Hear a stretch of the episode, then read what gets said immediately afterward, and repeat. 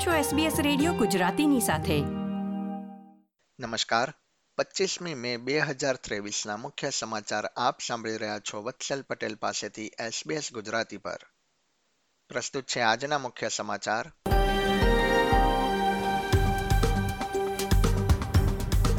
Police દ્વારા tweezer હુમલાનો ભોગ બન્યા બાદ પંચાણું વર્ષીય મહિલાનું મૃત્યુ. દેશના રહેવાસીઓએ વીજળીના બિલમાં પચીસ ટકા સુધીનો વધારો ભોગવવો પડે તેવી શક્યતા.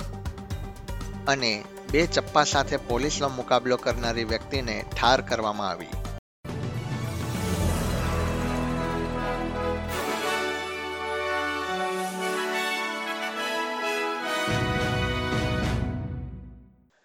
હવે સમાચાર વિગતવાર. કથિત રીતે બે છરીઓ સાથે પોલીસ સામે મુકાબલો કર્યા બાદ એક વ્યક્તિને ઠાર કરવામાં આવી હોવાની માહિતી મળી રહી છે. સિડનીના નોર્થ વિલોગબીમાં ગુરુવારે સવારે અગિયાર ત્રીસ વાગ્યાની આસપાસ આ ઘટના બની હતી. ઘટનામાં અન્ય કોઈ વ્યક્તિને ઈજા થઈ હોવાની જાણકારી મળી શકી નથી.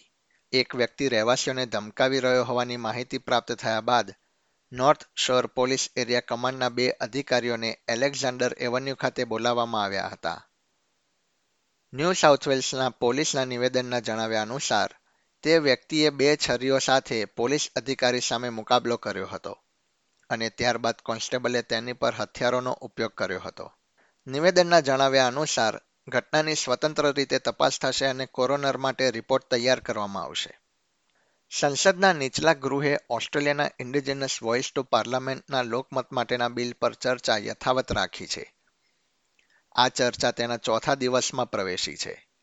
જેમાં સોથી વધુ સાંસદોને પોતાના મંતવ્યો રજૂ કરવાની મંજૂરી આપવા માટે ચર્ચાનો સમય પણ વધારવામાં આવ્યો છે.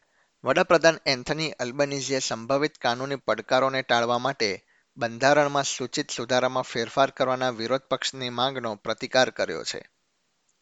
તેમણે ગુરુવારે સવારે સંસદમાં નિવેદન આપતા જણાવ્યું હતું કે આ શબ્દ કાયદેસર રીતે યોગ્ય છે અને હવે તેને મંજૂરી આપવાનો સમય આવી ગયો છે. એજ કેર હોમમાં પોલીસ દ્વારા ટેઝર હુમલાનો ભોગ બન્યા બાદ પંચાણું વર્ષીય મહિલાનું હોસ્પિટલમાં મૃત્યુ થયું છે. ક્લેર નોવલાનને ડિમેન્શિયાની પરિસ્થિતિ હતી અને તેઓ હુમલા બાદ એન્ડ ઓફ લાઈફ કેરમાં સારવાર હેઠળ હતા, જ્યાં બુધવારે ચોવીસમી મેના રોજ તેમનું મૃત્યુ થયું હતું. કુમા ખાતેની યાલામ્બી લોજમાં પોલીસ સાથે ઘર્ષણ થયા બાદ પડી જતા તેમને માથામાં ઈજા પહોંચી હતી અને તેમને જીવલેણ ઈજા બાદ હોસ્પિટલમાં દાખલ કરવામાં આવ્યા હતા. તેત્રીસ વર્ષીય senior police constable Christian White પર ગંભીર શારીરિક નુકસાન પહોંચાડવા અન્ય વ્યક્તિઓ પર હુમલો કરવા સહિતના આરોપ ઘડવામાં આવ્યા છે. પરંતુ તેની પર હજી પણ આરોપોની સંખ્યા વધી શકે છે. તેને હાલમાં સસ્પેન્ડ કરવામાં આવ્યો છે અને જુલાઈમાં કોર્ટમાં હાજર કરવામાં આવશે. ન્યૂ સાઉથ વેલ્સના પોલીસ કમિશનર કરેન વેબે જણાવ્યું હતું કે ન્યાય પ્રણાલી કાયદાકીય રીતે આ કેસની સમીક્ષા કરશે. બીજી તરફ રાજ્યના પ્રીમિયર ક્રિસ મિલ્સે જણાવ્યું હતું કે તેમને પોલીસ કમિશનર તથા મિનિસ્ટર ફોર પોલીસ પર આ ઘટના અંગે સંપૂર્ણ ભરોસો છે. ઓસ્ટ્રેલિયામાં વીજ નિયામક સંસ્થાઓ દ્વારા નવી કિંમતો નક્કી થયા બાદ દેશના રહેવાસીઓને વીજળીના બિલમાં પચીસ ટકા સુધીનો વધારો ભોગવવો પડી શકે છે. પહેલી જુલાઈથી મકાનમાં વીજળીના ભાવમાં ઓગણીસ પોઈન્ટ છ ટકાથી ચોવીસ પોઈન્ટ નવ ટકા સુધીના ભાવ વધી શકે છે. જ્યારે નાના ઉદ્યોગો ચૌદ પોઈન્ટ સાત ટકાથી અઠ્યાવીસ પોઈન્ટ નવ ટકા સુધીનો વધારો ભોગવવો પડી શકે છે.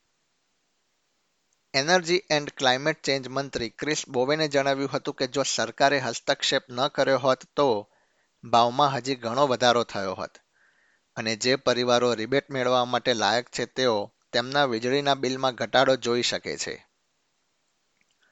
માઇગ્રન્ટ કર્મચારીઓને વેતનની ઓછી ચૂકવણી માટે બચાવવા માટે કરવામાં આવેલા સત્યાવીસ ભલામણોને હિમાયતી જૂથ દ્વારા આવકારવામાં આવી છે.